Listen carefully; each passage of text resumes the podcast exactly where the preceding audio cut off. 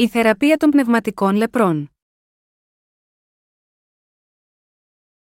Κατά Ματθαίον 8, 1, 4. Ότε δε κατέβει από του όρους, οικολούθησαν αυτόν όχλοι πολύ. Και ιδού, λεπρός ελθόν προς εκείνη αυτόν, λέγον Κύριε, εάν θέλεις, δίνασε να με καθαρίσεις. Και εκτίνα στην χείρα ο Ιησούς ίγγισεν αυτόν, λέγον θέλω, καθαρίστητη. Και ευθύς σε καθαρίστη η λέπρα αυτού. Και λέγει προς αυτόν ο Ιησούς πρόσεχε μη είπεις τούτο εις μηδένα, αλ είπαγε, δείξον σε αυτόν εις τον ιερέα και πρόσφερε το δώρον, το οποίον προσέταξεν ο Μωυσής διαμαρτυρίαν εις αυτούς. Λένε ότι ένας λεπρός δύσκολα αισθάνεται οποιαδήποτε υποκειμενικά συμπτώματα της λέπρας, πριν περάσουν τρία χρόνια από τότε που ο ιό τον μόλυνε αρχικά. Αλλά από το τέταρτο έτος, μερικά αντικειμενικά συμπτώματα εμφανίζονται αργά. Και χρειάζονται περισσότερα από τρία χρόνια όταν πια δεν μπορεί πλέον να κρύψει τη μόλυνσή του από τους άλλους, καθώς τα συμπτώματά της αποκαλύπτονται πλήρως. Αυτή είναι η φύση της λέπρας. Η σημερινή βιβλική περικοπή περιγράφει τη θεραπεία ενός λεπρού από τον Ιησού. Το γεγονός που περιγράφεται σίγμα, αυτή την περικοπή συνέβη πραγματικά, και μέσω αυτού ο Θεός αποκαλύπτει τη φύση των αμαρτιών μας και επίσης μας λέει την αλήθεια ότι εκείνος έχει λύσει εντελώς αυτό το πρόβλημα των αμαρτιών μας. Ο λεπρός της σημερινής περικοπής δεν κρύφτηκε αλλά ήρθε ενώπιον του Ιησού καθώς ήθελε και ζήτησε να τον θεραπεύσει, επειδή ήθελε σοβαρά να θεραπευτεί από την ασθένειά του. Αυτός ο λεπρός είχε πίστη ότι ο Ισού μπορούσε να θεραπεύσει οποιασδήποτε ασθένειες, και ότι κανένας άλλος εκτός από τον Ιησού δεν θα μπορούσε να τον θεραπεύσει από την ασθένειά του και να τον κάνει καθαρό. Ο Ιησούς είδε την πίστη αυτού του λεπρού και εκπλήρωσε την επιθυμία του, όπως αργότερα στο περιστατικό του εκατόνταρχου. Πρέπει να λάβουμε υπόψη εδώ, ότι εκείνο που ήθελε πραγματικά ο Ιησούς δεν ήταν να θεραπεύσει την φυσική ασθένεια καθ' εαυτήν αλλά την ασθένεια της αμαρτίας. Εδώ η λέπρα δείχνει ότι στις καρδιές και τα σώματα μας υπάρχουν αμαρτίες που είναι ακριβώς όπως αυτή η ασθένεια. Από τη στιγμή που γεννηθήκαμε από τις μήτρες των μητέρων μας, γεννηθήκαμε όλοι με 12 ασθένειες αμαρτίας. Όταν ήμασταν απλά μωρά, δεν συνειδητοποιούσαμε ότι ήμασταν τόσο κακοί αμαρτωλοί, αλλά μόλις μεγαλώσαμε σε μια ορισμένη ηλικία, αναγνωρίσαμε τους αληθινούς εαυτούς μας και δεν μπορούσαμε να το κρύψουμε από τον Θεό. Τότε, ήρθαμε ενώπιον του Ιησού με πίστη και είπαμε σίγμα αυτόν, αν θέλεις, μπορείς να με πλύνεις από όλες τις αμαρτίες μου. Έτσι εσείς και εγώ λάβαμε την άφεση των αμαρτιών μας. Όταν έχουμε τέτοια πίστη, ότι ο Ιησούς μπορεί να μας θεραπεύσει από όλες τις αμαρτίες μας, μπορούμε να αντιμετωπίσουμε κάθε αμηχανία. Θεράπευσε αμέσως αυτό τον λεπρό ο Ιησούς, ή χρειάστηκε περισσότερο χρόνο για να τον θεραπεύσει, η βίβλος λέει ότι ο Ιησούς τον θεράπευσε με μιας. Πρέπει επομένως να συνειδητοποιήσετε ότι ο Ιησούς δεν σας έχει θεραπεύσει από τις αμαρτίες σας σε διάφορα στάδια, αλλά σας έχει θεραπεύσει μια για πάντα μέσω του Ευαγγελικού λόγου του ύδατο και του πνεύματος. Μια γυναίκα που έπασχε από αιμορραγία, θεραπεύθηκε όταν άγγιξε με πίστη τα ρούχα του Ιησού και η πηγή του αίματος τη στέγνωσε με μιας, κατά Μάρκον 5, 25, 34. Ο Νεεμάν, ο στρατηγός του στρατού του βασιλιά της Συρίας, επίσης θεραπεύθηκε από τη λέπρα του αμέσως όταν υπάκουσε στον λόγο του Θεού με πίστη, 2 Βασιλέων 5, 1, 14, και ο λεπρός στη σημερινή περικοπή, επίσης θεραπεύτηκε αμέσως μόλις τον άγγιξε το χέρι του Ιησού. Αν μόνο έχουμε πίστη στο λόγο του Θεού, τότε μπορούμε όλοι να μάθουμε και να πιστέψουμε στη δύναμη της σωτηρίας που έχει κάνει όλες τις αμαρτίες μας της ανθρωπότητας να εξαφανιστούν, και με αυτή την πίστη όλοι μπορούμε να λάβουμε την αιώνια άφεση των αμαρτιών μας μια για πάντα. Η ασθένεια της αμαρτίας του καθενός μας δεν μπορεί ποτέ να θεραπευθεί βαθμιαία, αλλά θεραπεύεται με μιας με πίστη στο λόγο του. Η διαφορά της πίστης των θρησκόληπτων και εκείνων που πιστεύουν στη δύναμη του αληθινού Ευαγγελίου.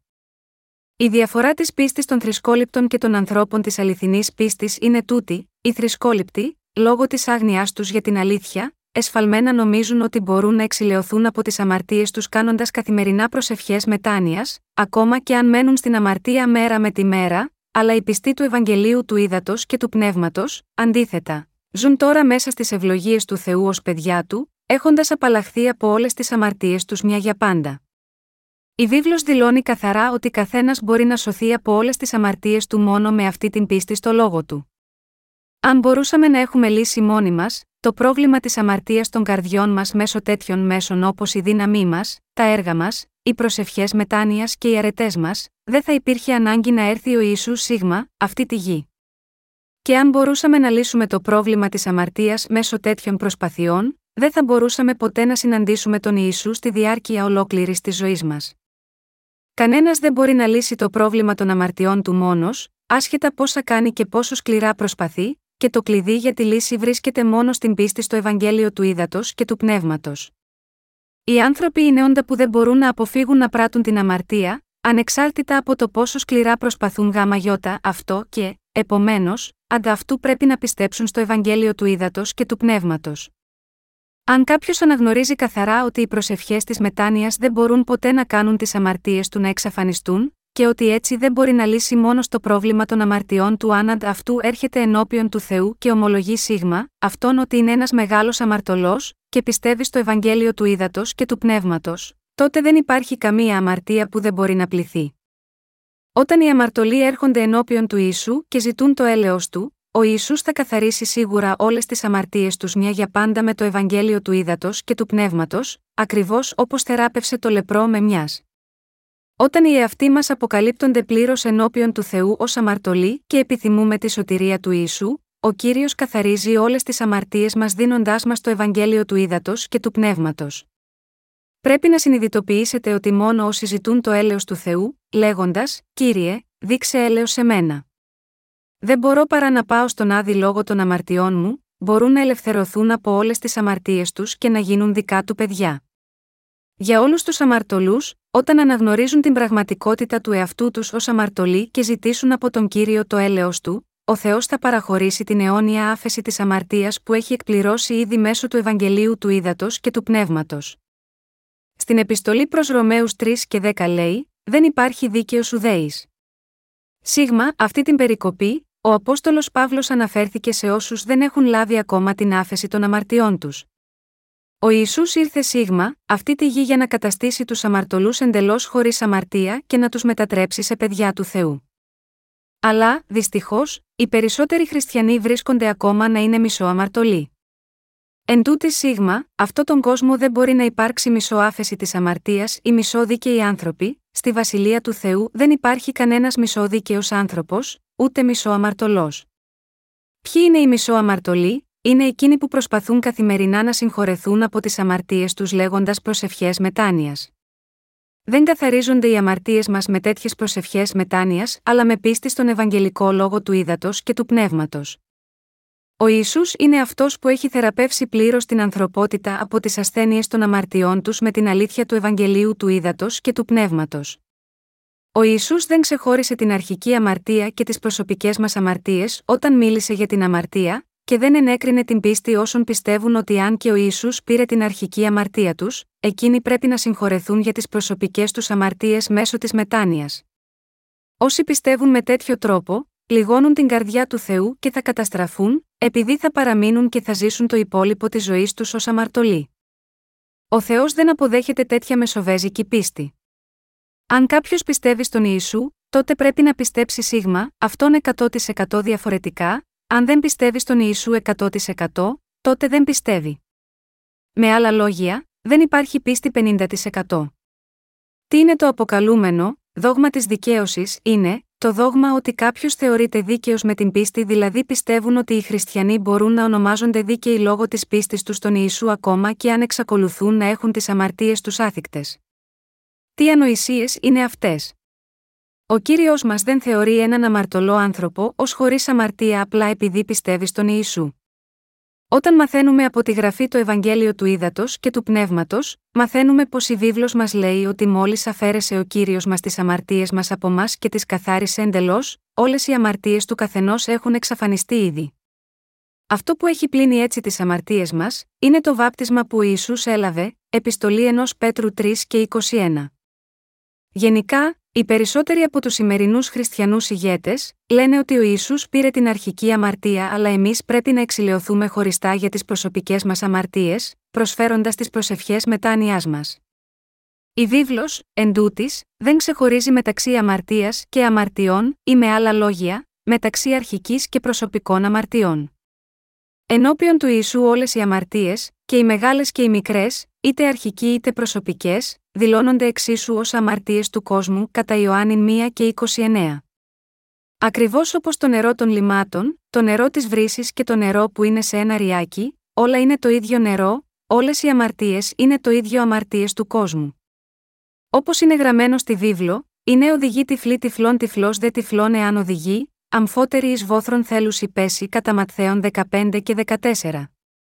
Επειδή οι ίδιοι οι ηγέτες τους δεν έχουν αναγεννηθεί, δεν ξέρουν πώς να λύσουν το πρόβλημα της αμαρτίας, και γάμα γιώτα, αυτό πιστεύουν σε τέτοια ανεδαφικά δόγματα, λέγοντάς τους ότι ο Θεός θα συγχωρέσει τις αμαρτίες τους όταν κάνουν δικές τους προσευχές μετάνοιας.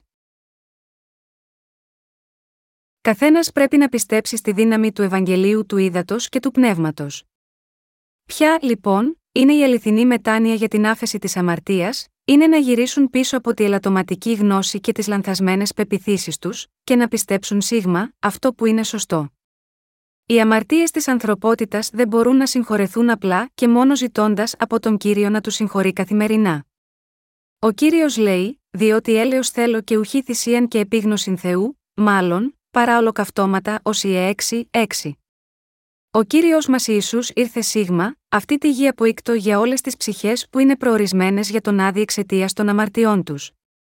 Το θέλημα του Θεού Πατέρα ήταν να καταστήσει τους αμαρτωλούς χωρίς αμαρτία μέσω του Ιησού Χριστού, να τους αγιάσει, και με αυτόν τον τρόπο να τους κάνει να συμμετέχουν στη βασιλεία του. Γάμα γιώτα, αυτό ο κύριος μας ήρθε σίγμα, αυτή τη γη και εκπλήρωσε εντελώς το θέλημα του πατέρα μέσω του Ευαγγελίου του Ήδατος και του Πνεύματος. Λέει στην επιστολή προς Ρωμαίους 6 και 23, διότι ο μισθός της αμαρτίας είναι θάνατος, το δε χάρισμα του Θεού ζωή αιώνιος δια Ιησού Χριστού του κυρίου ημών. Αν και ο Θεός μας είναι ο Θεός της αγάπης, δεν μπορεί παρά να στείλει στον άδει όλους όσους έχουν αμαρτία, και η αγάπη του θέλει να δώσει την άφεση της αμαρτίας στους πιστούς του Ευαγγελίου του Ήδατος και του Πνεύματος, έτσι ώστε να μπορεί να κατοικήσει μαζί τους για πάντα στη βασιλεία του. Με άλλα λόγια, ο Θεός μας έχει δώσει το δώρο της άφεσης της αμαρτίας που μας έχει κάνει χωρίς αμαρτία. Σήμερα υπάρχουν πάρα πολλοί χριστιανοί που πιστεύουν στον Ιησού από μόνοι τους, με οποιοδήποτε τρόπο θέλουν, βασισμένοι στις σκέψεις τους. Πέστε ότι κάποιος στέκεται τώρα ενώπιον του κυρίου, αφού ξόδεψε ολόκληρη τη ζωή του με θρησκευτική αφοσίωση και ευσέβεια, προσφέροντας πιστά τα δέκατα, δίνοντας πολλά χρήματα στην εκκλησία του, με τακτική παρουσία στις πρωινές συμπροσευχές κοκ. Μπορεί να πεις στον κύριο θριαμβευτικά, Κύριε, εδώ είμαι. Αυτός ο αμαρτωλός με τις τόσες πολλές ανομίες, στέκεται τώρα μπροστά σου. Τι θα του έλεγε τότε ο κύριος; Στο κατά Ματθαίον 7, ο Ιησούς είπε, δεν θέλει εισέλθει στη βασιλεία των ουρανών πασολέγων προς εμέ, κύριε, κύριε, αλ ο πράτον το θέλημα του πατρός μου του εν της ουρανής. Πολλοί θέλουν συνειπεί προς εμέ εν εκείνη τη ημέρα, κύριε, κύριε, δεν προεφητεύσαμεν εν το ονόματί σου, και εν το ονόματί σου εξεβάλλομεν δαιμόνια, και εν το ονόματί σου εκάμωμεν θαύματα πολλά, και τότε θέλω ομολογήσει προς αυτούς ότι ποτέ δεν σας εγνώρισα φεύγετε απ' εμού οι εργαζόμενοι την ανομίαν. Αυτό θα του πει ο κύριος μας. Ο Θεός μας δεν είναι ούτε πατέρας των αμαρτωλών ούτε κύριος τους, αλλά είναι ο πατέρας των δίκαιων και ο κύριος όσων έχουν αναγεννηθεί και έλαβαν την άφεση των αμαρτιών τους. Ακόμα και αν αυτός ο άνθρωπος λέει στον κύριο, Κύριε, δεν με ξέρεις, για σένα αφιέρωσα ολόκληρη τη ζωή μου για να ομολογήσω το όνομά σου, ο Θεός θα του πει μόνο, πώς τολμάς να προσποιήσει ότι είσαι γιος μου, όταν έχεις αμαρτία. Αυτό που περιμένει εσένα που έπρατε στην ανομία, είναι ο Άδης. Επομένως, εκείνο που πρέπει να κάνουν πρώτα όλοι οι αμαρτωλοί, είναι να πιστέψουν αμέσως στον Ευαγγελικό λόγο του ύδατο και του πνεύματος και να λάβουν την άφεση των αμαρτιών τους μη αυτή την πίστη. Αυτή είναι η ομορφότερη και πολυτιμότερη πίστη. Οι ψεύτικοι χριστιανοί ηγέτες μπορεί να συγκεντρώνουν στις εκκλησίες τους όλα τα ίδια αμαρτωλών που δεν έχουν λάβει την άφεση των αμαρτιών τους. Αλλά μπορεί κάποιος να τους ονομάσει πραγματικά Άγιους, πώς μπορεί να υπάρξει ένας αμαρτωλός Άγιος, καθένας που έχει αμαρτία, δεν είναι Άγιος αλλά αμαρτωλός. Κάποιος μπορεί να ονομαστεί Άγιος χωρίς αμαρτία, μόνο αφού πρώτα λάβει την άφεση της αμαρτίας με πίστη στο Ευαγγέλιο του Ήδατος και του Πνεύματος. Γράφει στον Οσιε 4, 6, Ο λαός μου υφανεί στη Δέλτα Γιώτα, έλλειψη γνώσεως επειδή σε απέρριψα στη γνώση και εγώ απέρριψα σε από του να ιερατεύσει σε με επειδή ελισμόνησα στον νόμον του Θεού σου, και εγώ θέλω λησμονήσει τα τέκνα σου. Η αρχή όλης της γνώσης είναι να γνωρίζεις τον Θεό, και όμως αμέτρητοι άνθρωποι δεν μπορούν να εγκαταλείψουν την ελαττωματική και εξαπατημένη γνώση τους, και ζουν ως υποκριτές. Γάμα γιώτα, αυτό ο κύριος μας θα τους πει όταν έρθει η τελευταία ημέρα, δεν σας γνωρίζω. Ο μόνος τρόπος για να γίνει χωρίς αμαρτία ένας αμαρτωλός, είναι να πιστέψει στο λόγο της άφεσης της αμαρτίας. Πρέπει να έχουμε πίστη στη θεότητα του κυρίου καθώς επίσης και πίστη στον Ευαγγελικό λόγο του ύδατο και του πνεύματος.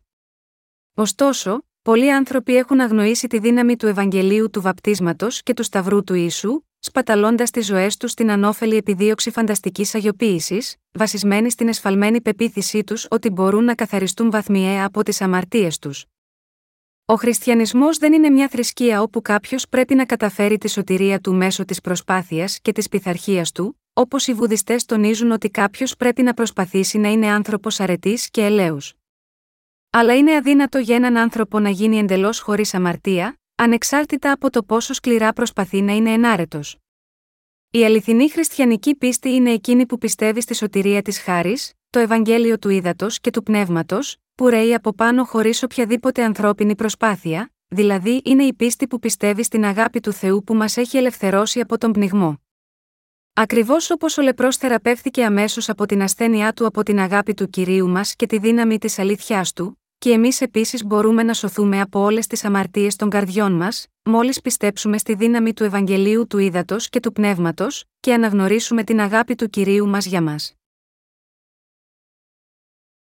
Στην παλαιά διαθήκη, ο Θεός παρουσίασε τη σωτηρία του μέσω του Μωυσή. Όταν ο κύριος θεράπευσε τον λεπρό, είπε: Πρόσεχε μη είπη το εις μηδένα, αλλά είπαγε, δείξον σε αυτόν εις τον ιερέα και πρόσφερε το δώρον, το οποίον προσέταξεν ο Μωυσής διαμαρτυρίαν ει αυτούς. Το δώρο που ο Μωυσής διέταζε σίγμα, αυτή την περίπτωση ήταν ένα αρνί, δηλαδή ένα ζώο θυσίας.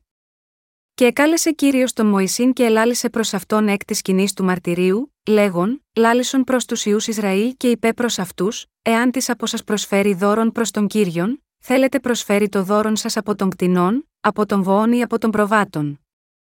Εάν το δώρον αυτού είναι ολοκαύτωμα από τον βοόν, αρσενικό άμμο μονάς προσφέρει αυτό παρά την θύραν της σκηνής του μαρτυρίου, θέλει προσφέρει αυτό, διά να είναι δεκτόν ενώπιον του κυρίου και θέλει επιθέσει την χείρα αυτού επί την κεφαλήν του ολοκαυτώματος και θέλει είστε δεκτών υπέρ αυτού, διά να γίνει εξηλαίωσης περί αυτού Λεβιτικό 1, 1, 4. Όσον αφορά το δώρο που διέταζε ο Μωυσής, ο στίχος 2 λέει: Θέλετε προσφέρει το δώρο σας από τον κτηνών, από τον βοόν ή από τον προβάτων. Δίνοντας τον νόμο, ο Θεός έκανε την ανθρωπότητα να συνειδητοποιήσει ότι όλοι είναι αμαρτωλοί και έπειτα, μέσω του συστήματος θυσιών της κοινή του μαρτυρίου, έδωσε στο λαό Ισραήλ τον τρόπο για να εξηλαιωθούν από όλες τις αμαρτίες τους, μεταβιβάζοντάς τις σε τέτοια ζώα θυσίας. Ο Θεός μας αγάπησε τόσο και θέλησε να μας σώσει από τις αμαρτίες μας, ώστε καθιέρωσε το σύστημα θυσιών με τέτοιες προσφορές, όπως αρνιά και τάβρος που έπρεπε να πεθάνουν στη θέση μας. Σίγμα, αυτό το σύστημα θυσιών, η τοποθέτηση των χεριών, ήταν πολύ ουσιαστική. Σήμαινε, μεταβιβάζω ή μεταφέρω. Όταν ένας δαιμονισμένος άνθρωπος βάζει τα χέρια του σε κάποιον άλλο, ο τελευταίος μετατρέπεται εξίσου σε δαιμονισμένο άνθρωπο, επειδή η τοποθέτηση επάνω του των χεριών σημαίνει μεταβιβάζω. Επομένως, όταν ένας αμαρτωλός των χρόνων της παλαιάς διαθήκης έβαζε τα χέρια του πάνω στο κεφάλι του αρνιού της θυσίας, όλες οι αμαρτίες της καρδιάς του μεταβιβάζονταν στο ζώο, Λεβιτικό 16 και 21. Μετά από αυτό έπρεπε να σκοτώσει το αρνί, να βγάλει λίγο αίμα και έπειτα ο ιερέας έπαιρνε λίγο από το αίμα με το δάχτυλό του, το έβαζε στα κέρατα του θυσιαστηρίου του ολοκαυτώματος και έχινε το υπόλοιπο στη βάση του θυσιαστηρίου. Και ο ιερέας έπρεπε να κάψει το ζώο στο θυσιαστήριο για γλυκιά ευωδία στον κύριο. Έτσι οι Ισραηλίτες λάβαιναν την άφεση των αμαρτιών τους στη διάρκεια των χρόνων της παλαιάς διαθήκης, Λεβιτικό 4, 27, 31. Το αίμα που έβαζαν στη βάση και τα κέρατα του θυσιαστηρίου, ήταν η ζωή για τις ποινές της αμαρτίας. Η βίβλος δηλώνει ότι η ζωή της σάρκας είναι στο αίμα και ότι το αίμα κάνει την εξηλαίωση για την ψυχή, Λεβιτικό 17 και 11. Τα κέρατα του θυσιαστηρίου του ολοκαυτώματος υπονοούσαν τα βιβλία της κρίσης, Αποκάλυψη 20 και 12. Κάθε παράβαση γράφεται στα βιβλία. Και οι αμαρτωλοί θα κριθούν σύμφωνα με τα έργα τους, από όσα είναι γραμμένα στα βιβλία. Γάμα γιώτα, αυτό πρέπει να λάβουμε την τέλεια άφεση των αμαρτιών μας ενώ ζούμε σίγμα, αυτό τον κόσμο.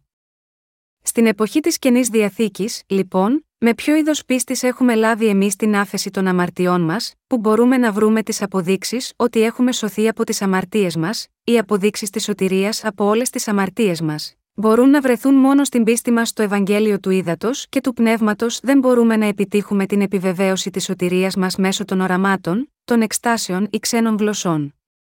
Μόνο με τον λόγο του Θεού μπορούμε να συνειδητοποιήσουμε ότι είμαστε αμαρτωλοί και να ομολογήσουμε ότι έχουμε σωθεί από όλες τις αμαρτίες μας. Αυτός ο λόγος της μαρτυρίας είναι ο Ευαγγελικός λόγος του ύδατο και του πνεύματος.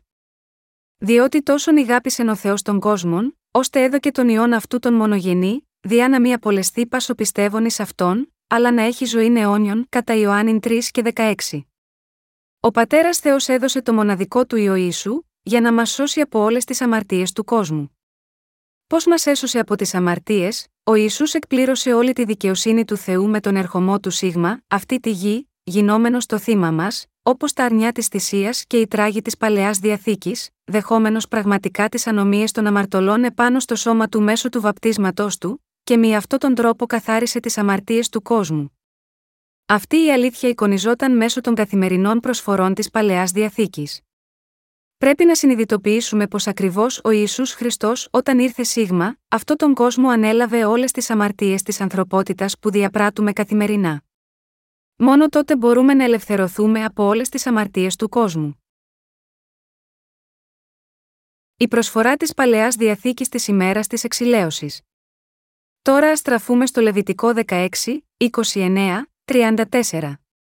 Και τούτο θέλει είστε ει εσάς νόμιμον αιώνιον εις τον 7ο μήνα, την δεκάτην του μηνός, θέλετε ταπεινώσει τας ψυχάς σας και δεν θέλετε κάμι ουδέν έργων, ούτε ο αυτόχθον, ούτε ο ξένος ο παρικών μεταξύ σας, διότι εν τη ημέρα ταύτη ο ιερεύς θέλει κάμι εξηλαίωσιν διά σας, διά να σας καθαρίσει, ώστε να είστε καθαροί από πασών των αμαρτιών ημών ενώπιον του κυρίου. Σάββατον αναπαύσεως θέλει είστε εις εσάς, και θέλετε ταπεινώσει τας ψυχάς σας κατά νόμιμων αιώνιων. Και θέλει κάμι την εξηλαίωση ο ιερεύς, ο Χριστής και καθιερωθή διά να ιερατεύει αντί του πατρός αυτού, και θέλει ενδυθεί την λινήν στολήν, την στολήν την Αγίαν. Και θέλει κάμη εξηλαίωσιν υπέρ του Αγίου Αγιαστηρίου, και θέλει κάμη εξηλαίωσιν υπέρ της σκηνής του μαρτυρίου και υπέρ του θυσιαστηρίου, και θέλει κάμη εξηλαίωσιν υπέρ των ιερέων και υπέρ παντός του λαού της συναγωγής. Και τούτο θέλει είστε ει εσάς νόμιμων αιώνιων, να κάμνετε εξηλαίωσιν υπέρ των ιών Ισραήλ περί πασών των αμαρτιών αυτών άπαξ του ενιαυτού. Αυτή η περικοπή περιγράφει την προσφορά της ημέρας της εξηλαίωσης, που ο Θεός είχε επιτρέψει στους Ισραηλίτες χάριν όσων δεν μπορούσαν να προσφέρουν θυσίες καθημερινά, οπότε ο αρχιερέας μπορούσε να προσφέρει τα θύματα μία φορά το χρόνο για ολόκληρο το λαό Ισραήλ.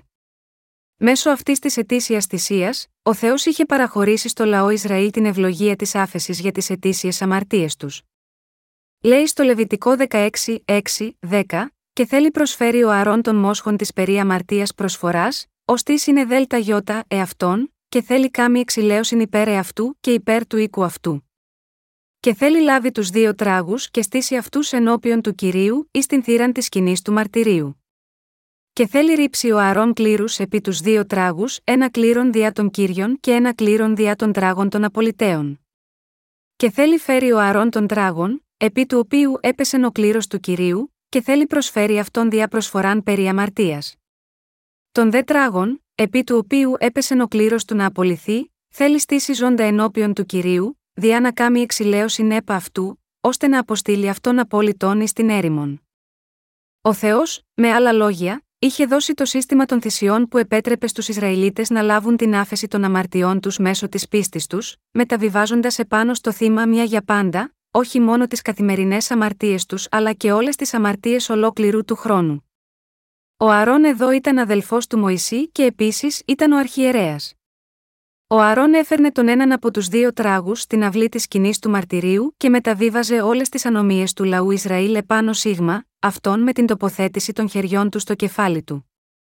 Μεταβιβάζοντας έτσι με μια στις αμαρτίες των Ισραηλιτών επάνω στον τράγο της θυσίας, ο αρχιερέας σκότωνε έπειτα αυτό τον τράγο, έπαιρνε το αίμα του μέσα στο καταπέτασμα, δηλαδή στα άγια των Αγίων, και το ράντιζε στο ηλαστήριο και προς την Ανατολή επτά φορές. Ούτε ο αρχιερέας δεν μπορούσε να μπει μέσα από το καταπέτασμα αν δεν είχε εξηλαιωθεί βάζοντας τα χέρια του επάνω στο ζώο της θυσίας και φέρνοντας το αίμα του μαζί του. Η σκηνή του μαρτυρίου διαιρούνταν στα άγια και στα άγια των Αγίων, και ο αρχιερέας μπορούσε να μπει στον τόπο που ήταν η κυβωτός της διαθήκης του Θεού, μόνο όταν είχε το αίμα του θύματος που είχε λάβει την τοποθέτηση των χεριών του. Με τη θέα αυτού του αίματος του θύματος, ο Θεός επέτρεπε στον Ααρόν να μπει στα άγια των Αγίων.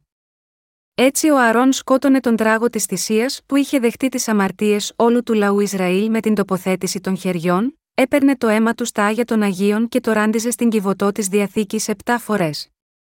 Καθώς υπήρχαν χρυσά κουδούνια ραμμένα στο ρούχο του αρχιερέα, αυτά χτυπούσαν καθώς ράντιζε το αίμα, και ακούγοντας ο λαός Ισραήλ αυτό τον ήχο των κουδουνιών, μπορούσε να βεβαιωθεί ότι το αίμα του ζώου της θυσίας που είχε δεχτεί τις αμαρτίες τους ραντιζόταν πράγματι, επιβεβαιώνοντας έτσι την άφεση της αμαρτίας στις καρδιές των πιστών. Αφού δεν τελειώσει να κάνει εξηλαίωση υπέρ του αγιαστηρίου και της σκηνής του μαρτυρίου και του θυσιαστηρίου, θέλει φέρει τον τράγον τον ζώντα και θέλει επιθέσει ο αρών τα δύο χείρας αυτού επί την κεφαλήν του τράγου του ζώντος και θέλει εξομολογηθεί επ αυτού πάσα στα ανομία των ιών Ισραήλ και πάσα στα παραβάσεις αυτών καθ. Όλας αυτών τας αμαρτίας και θέλει επιθέσει αυτάς στην κεφαλήν του τράγου και θέλει αποστείλει αυτόν διάχυρο διορισμένου ανθρώπου εις την έρημον. Και θέλει βαστάσει ο τράγος εφ εαυτού πάσα στα ανομία αυτών εις γυνακατοίκητων και θέλει απολύσει τον τράγον εις την έρημον, Λεβιτικό 16, 20, 22. Ο ένας τράγος που ήταν, δια των κύριων, προσφερόταν ως προσφορά αμαρτίας με την οποία γινόταν η εξηλαίωση. Αλλά οι αμαρτίες των Ισραηλιτών έπρεπε επίσης να τιμωρηθούν ορατά από αυτούς και για τούτο ο αρχιερέας έπρεπε επίσης να βάλει τα χέρια του στο κεφάλι του άλλου τράγου, εξομολογούμενος τις αιτήσιες αμαρτίες τους και μετά να αποστείλει αυτόν απόλυτον στην έρημον, β. λάμδα. Λεβιτικό 16, 8, 10. Ο αποδιοπομπαίος αυτός τράγος στα εβραϊκά ονομάζεται Αζέιζαλ, που σημαίνει αποχωρισμένος για τον τέλειο χωρισμό από την αμαρτία. Παίρνοντας έναν από τους δύο τράγους ως αποδιοπομπαίο, ο αρχιερέας έβαζε τα χέρια στο κεφάλι του και μεταβίβαζε όλες τις αμαρτίες του Σίγμα, αυτόν, εξομολογούμενος επάνω του όλες τις ανομίες του λαού Ισραήλ καθώς αυτοί κοιτούσαν με προσοχή έξω από την πύλη της αυλής της σκηνής του μαρτυρίου. Απελευθερωνόταν έπειτα στην έρημο μέσω ενός κατάλληλου ανθρώπου για να πεθάνει. Αυτός ο τράγος της θυσίας, με άλλα λόγια, έπρεπε να επομιστεί όλες τις αμαρτίες των Ισραηλιτών που είχε δεχτεί με την τοποθέτηση των χεριών του αρχιερέα, και έπρεπε οπωσδήποτε να πεθάνει στην έρημο. Με την απελευθέρωση του αποδιοπομπαίου τράγου στην έρημο, ο Θεός είχε ελευθερώσει όλο το λαό Ισραήλ από τις αμαρτίες τους. Αυτή είναι η ίδια θυσία που ο Θεός διέταξε τον Μωυσή να προσφέρει. Μέσω της τοποθέτησης των χεριών και του χυσίματος του αίματος, ο Θεός επέτρεπε σε όλο το λαό Ισραήλ να λάβουν την άφεση των αμαρτιών τους. Το σύστημα θυσιών της παλαιάς διαθήκης δίδασκε την αλήθεια ότι ο Θεός θα έστελνε τον Ιησού, και πως, όσο αμνός του, ο Ιησούς θα δεχόταν και θα επομιζόταν όλες τις αμαρτίες κάθε αμαρτωλού που ζει σίγμα, αυτό τον κόσμο μέσω του βαπτίσματός του, και ότι θα έπλαινε έτσι τις αμαρτίες όλης της ανθρωπότητας, και των καθημερινών και ολόκληρης της ζωής τους. Όλοι οι άνθρωποι της παλαιάς διαθήκης πίστευαν πως μέσω του συστήματος θυσιών της σκηνής του μαρτυρίου ερχόταν σίγμα, αυτούς η άφεση της αμαρτίας τους. Τώρα οι άνθρωποι της καινής διαθήκης διαπράττουν επίσης αμέτρητες αμαρτίες, είτε σκόπιμα είτε ακούσια, και πρέπει να βρουν πώς μπορούν να λύσουν το πρόβλημα αυτών των αμαρτιών και πώς μπορούν να εξηλαιωθούν από όλες αυτές. Η προσφορά της μεγάλης εξηλαίωσης της καινής διαθήκης. Η παλαιά και η καινή διαθήκη στη βίβλο αντιστοιχούν η μια με την άλλη, Ισαΐας 34, 16. Ποιο μέρος της καινής διαθήκης, λοιπόν, ταιριάζει με την προσφορά της ημέρας του εξυλασμού της παλαιάς διαθήκης, ας εξετάσουμε τι ακριβώς έκανε αρχικά ο ίσου για να καθαρίσει όλες τις αμαρτίες μας. Τότε, ο ίσου έρχεται από τη Γαλιλαία στον Ιορδάνη προς τον Ιωάννη, για να βαπτιστεί απ' αυτόν. Και ο Ιωάννης τον εμπόδιζε, λέγοντας: Εγώ έχω ανάγκη να βαπτιστώ από σένα, και εσύ έρχεσαι σε μένα, απαντώντας, όμως, ο ίσου του είπε: Άφησε, τώρα επειδή, έτσι είναι πρέπον σε μας, να εκπληρώσουμε κάθε δικαιοσύνη. Τότε, τον αφήνει. Και αφού ο Ιησούς βαπτίστηκε, ανέβηκε αμέσως από το νερό και ξάφνου, ανοίχτηκαν σίγμα αυτόν οι ουρανοί, και είδε το πνεύμα του Θεού να κατεβαίνει σαν περιστέρι, και να έρχεται επάνω του. Και ξάφνου, μια φωνή από τους ουρανούς, που έλεγε Αυτός είναι ο ιό μου αγαπητός, στον οποίο ευαρεστήθηκα κατά Ματθαίων 3, 13, 17. Ο Θεός έστειλε τον ιό του Ιησού ως εκείνον που θα σώσει τον λαό του από τις αμαρτίες τους κατά Ματθαίων 1 και 21. Εκείνος που είχε δημιουργήσει τον κόσμο, με άλλα λόγια, ήρθε προσωπικά σίγμα αυτή τη γη με ανθρώπινη σάρκα, μέσω της Παρθένου Μαρίας, ως το αρνί της θυσίας. Το έργο του Ιησού άρχισε με το βάπτισμά του. Με το τότε στην παραπάνω περικοπή, αναφέρεται το έτος που ο Ιησούς έγινε 30 ετών. Αυτό ήταν το έτος που ο Ιησούς βαπτίστηκε από τον Ιωάννη τον Βαπτιστή. Ποιος ήταν ο Ιωάννης ο Βαπτιστής, αληθώς σας λέγω, μεταξύ των γεννηθέντων υπόγυναικών δεν ηγέρθη μεγαλύτερος Ιωάννου του Βαπτιστού πλην ο μικρότερος εν τη βασιλεία των ουρανών είναι μεγαλύτερος αυτού. Από δε των ημερών Ιωάννου του Βαπτιστού έως του νυν η βασιλεία των ουρανών βιάζεται, και οι βιαστέ αρπάζουσιν αυτήν. Διότι πάντες οι προφήτες και ο νόμος έως Ιωάννου προεφήτευσαν κατά Ματθαίων 11, 11, 13. Καθώς μας λέει η παραπάνω περικοπή, ο Ισού είπε ότι, μεταξύ των γεννηθέντων υπόγυναικών δεν ηγέρθη μεγαλύτερος Ιωάννου του Βαπτιστού.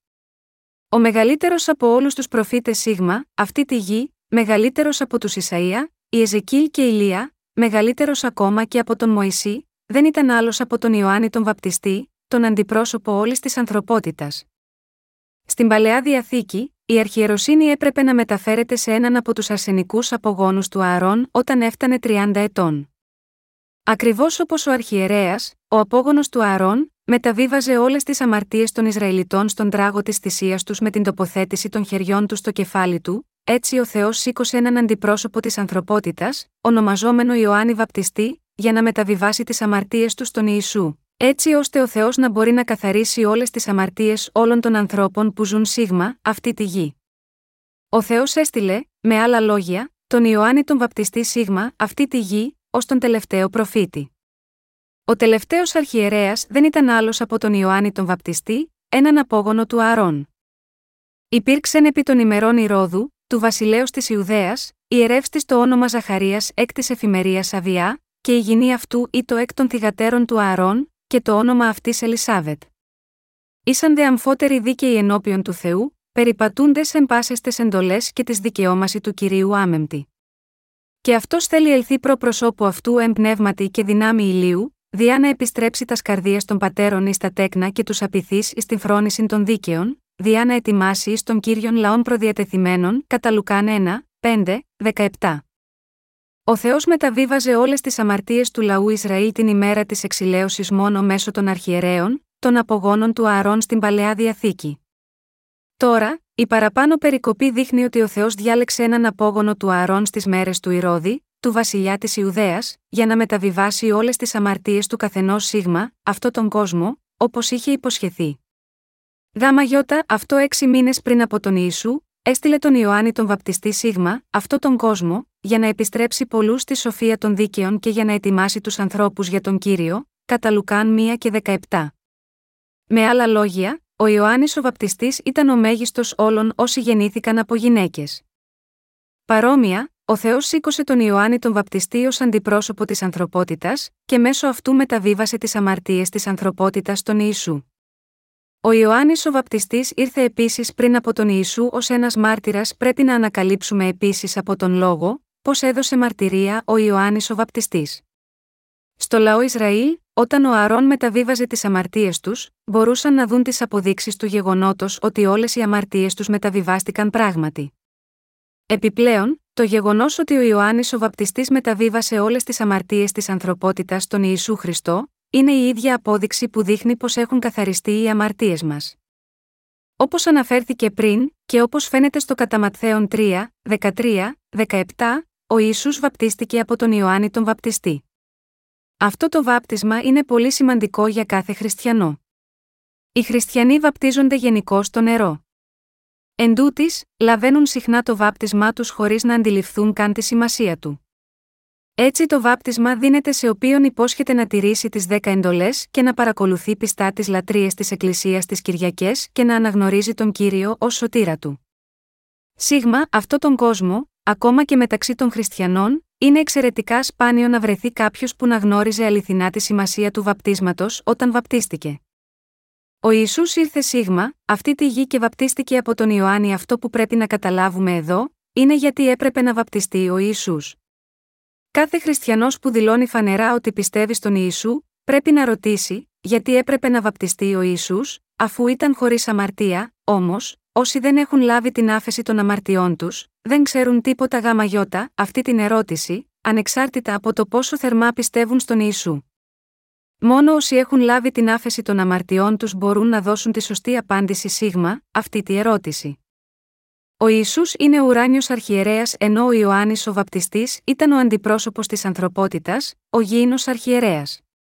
Ο Ιωάννης ο Βαπτιστής είχε την εξουσία να μεταβιβάσει όλες τις αμαρτίες της ανθρωπότητας στον αμνό Ιησού, και ο Ισού, ως αρχιερέας της Βασιλείας του Θεού, είχε το ρόλο να καθαρίσει όλες τις αμαρτίες της ανθρωπότητας όχι με το αίμα κάποιου ζώου, αλλά με τη θυσία του σώματό του ως προσφορά γάμα γιώτα αυτές, δηλαδή αποδεχόμενος όλες τις αμαρτίες της ανθρωπότητας και προσφέροντας το σώμα του στον Θεό ως θυσία γάμα γιώτα αυτές. Ο αρχιερέας της Βασιλείας των Ουρανών είναι ο Ισού, επιστολή προς Εβραίους 5 και 10, 6 και 20, 10, 9, 14. Ο Ισού είπε στο κατά 3 και 15, άφες τώρα διότι ούτως είναι πρέπον ει να εκπληρώσομεν πάσαν δικαιοσύνην. Βαπτίστηκε στον ποταμό Ιορδάνη, τον ποταμό του θανάτου. Βαπτίζω στα ελληνικά, σημαίνει βυθίζω, κατά δύο κάτω από το νερό, καθαρίζω με βύθιση, πλένω, κάνω κάτι καθαρό μεταβιβάζοντας τη βρωμιά. Επομένως, το βάπτισμα έχει την ίδια έννοια με την τοποθέτηση των χεριών στην παλαιά διαθήκη. Ακριβώς όπως οι αμαρτίες μεταβιβάζονταν με την τοποθέτηση των χεριών, όλες οι αμαρτίες μας της ανθρωπότητας μεταβιβάστηκαν στον Ιησού όταν τον βάπτισε ο Ιωάννης. Επειδή όλες οι αμαρτίες της ανθρωπότητας μεταβιβάστηκαν στον Ιησού, εκείνος κρίθηκε και θαύτηκε ως το θύμα μας αντιπροσωπευτικά στη θέση μας. Έτσι, το γεγονός μέσω του οποίου ο Ισού ανέλαβε όλες τις αμαρτίες της ανθρωπότητας από τον Ιωάννη τον Βαπτιστή δεν ήταν άλλο από το βάπτισμά του. Για να εκπληρώσει όλη τη δικαιοσύνη του Θεού για καθένα από μας, και για να καθαρίσει εντελώς όλες τις αμαρτίες κάθε ανθρώπου, ο Ισού ήρθε σίγμα, αυτό τον κόσμο και βαπτίστηκε. Νομίζετε ότι ο Ιησούς βαπτίστηκε απλά επειδή ήταν ταπεινός, αυτό δεν ισχύει. Ο Ιησούς είπε στον Ιωάννη τον βαπτιστή επισήμως, άφες τώρα διότι είναι πρέπον. Όταν ο Ιησούς το είπε αυτό, εννοούσε, θα μεταβιβάσεις τις αμαρτίες της ανθρωπότητας σίγμα, εμένα και εγώ θα τις επομιστώ εκείνο που πρέπει να κάνω είναι να εξηλαιώσω τις αμαρτίες όλης της ανθρωπότητας με το να γίνω ο αποδιοπομπαίος τράγος σας, μπροστά στα μάτια σας. Ο Ιησούς ήρθε στον κόσμο επειδή έπρεπε να αναλάβει όλες τις αμαρτίες της ανθρωπότητας. Οι άνθρωποι είναι προορισμένοι για τον άδει λόγω των αμαρτιών τους. Λιποψυχούν εξαιτίας της ανησυχίας για τις αμαρτίες τους και έχουν εξαπατηθεί από τον Σατανά λόγω των αμαρτιών τους. Ο Ιησούς είναι αυτός που ήρθε σίγμα, αυτή τη γη για να σώσει ανθρώπους όπως εμείς από τις αμαρτίες μας, να μας κάνει δίκαιους και να μας μετατρέψει σε παιδιά του Θεού. Όταν ο Ιησούς βαπτίστηκε από τον Ιωάννη και βγήκε από το νερό, το Άγιο Πνεύμα κατέβηκε από τον ουρανό επάνω του σαν ένα περιστέρι και έδωσε μαρτυρία ότι αυτός ήταν ο Υιός του Θεού. Το Άγιο Πνεύμα έδωσε μαρτυρία στην αλήθεια. Ο ίδιος ο πατέρας Θεός έδωσε μαρτυρία ότι ο ιό του Ισού ανέλαβε όλες τις αμαρτίες της ανθρωπότητας μια για πάντα με το βάπτισμα. Διότι τόσον ηγάπησε ο Θεός των κόσμων, ώστε έδωκε τον ιόν αυτού τον μονογενή, διά να μη απολεστεί πάσο πιστεύων εις αυτόν, αλλά να έχει ζωή αιώνιον. Ο Θεός έστειλε τον Ιησού Σίγμα, αυτή τη γη, μεταβίβασε όλες τις αμαρτίες της ανθρωπότητας στον ιό, και θυσίασε τον ιό του για να μας δώσει αιώνια ζωή και να μας καταστήσει χωρίς αμαρτία, τίποτα εκτός από αυτό δεν είναι η σημασία του γεγονότος του βαπτίσματος. Μέσω του βαπτίσματός του, ο Ιησούς δέχτηκε τις αμαρτίες μας από τον Ιωάννη τον Βαπτιστή, τον αντιπρόσωπο και τον τελευταίο αρχιερέα της ανθρωπότητας, βυθίστηκε στο νερό, που δηλώνει το θάνατό του, και έπειτα βγήκε από το νερό, που δηλώνει την ανάστασή του. Μέσω αυτού του βαπτίσματος, που ήταν μια μορφή της τοποθέτησης των χεριών, ο Ιωάννης ο Βαπτιστής μεταβίβασε τις αμαρτίες μας στον Ιησού. Οι αμαρτίες του κόσμου, με άλλα λόγια, αφαιρέθηκαν πραγματικά από την ανθρωπότητα προς τον ίδιο τον Θεό. Επειδή οι αμαρτίες της ανθρωπότητας μεταβιβάστηκαν πραγματικά στον Ιησού, ο Θεός λέει ότι τώρα είμαστε χωρίς αμαρτία. Αν ο Ιησούς δεν έπαιρνε όλες τις αμαρτίες μας όταν ήρθε σίγμα, αυτή τη γη, τότε δεν θα είχαμε καμία επιλογή παρά να παραμείνουμε αμαρτωλοί, άσχετα με το πόσο πιστεύουμε σίγμα αυτόν. Έχοντας καθαρίσει όλες τις αμαρτίες μας μέσω του βαπτίσματος και του χυσίματος του αίματος του, ο Θεός μας παρακινεί, πίστευσον εις τον κύριον Ιησούν Χριστόν, και θέλει σωθεί, σύ και ο οικό σου πράξεις 16 και 31. Με πίστη στο βάπτισμα και το αίμα του Ιησού, πρέπει να πληθούμε από όλες τις αμαρτίες μας μια για πάντα. Τι επαύριον βλέπει ο Ιωάννης τον Ιησούν ερχόμενον προς αυτόν και λέγει Ιδού, ο αμνός του Θεού ο έρον την αμαρτίαν του κόσμου, κατά Ιωάννη 1 και 29, ο Ιωάννης ο Βαπτιστής συνέχισε να φωνάζει στους ανθρώπους ότι οι αμαρτίες όλης της ανθρωπότητας μεταβιβάστηκαν όλες στον Ιησού μέσω του βαπτίσματός του.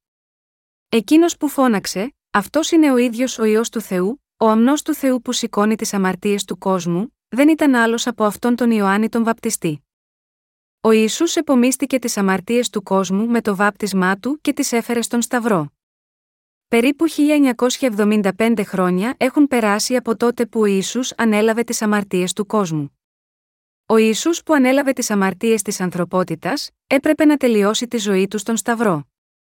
Ο Ιησούς ανέλαβε όλες τις αμαρτίες του κόσμου. Μέσω του βαπτίσματός του, ο Ιησούς ανέλαβε τις αμαρτίες των πατέρων και των μητέρων μας επίσης, επειδή και αυτοί είναι άνθρωποι του κόσμου.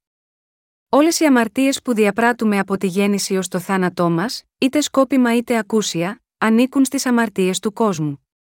Και αυτές οι αμαρτίες μεταβιβάστηκαν επίσης στον Ιησού, μέσω της τοποθέτησης των χεριών του Ιωάννη του Βαπτιστή. Οι αμαρτίες που είχαμε διαπράξει στα χρόνια της εφηβείας μας είναι επίσης αμαρτίες του κόσμου και, έτσι, επίσης μεταβιβάστηκαν στον Ιησού.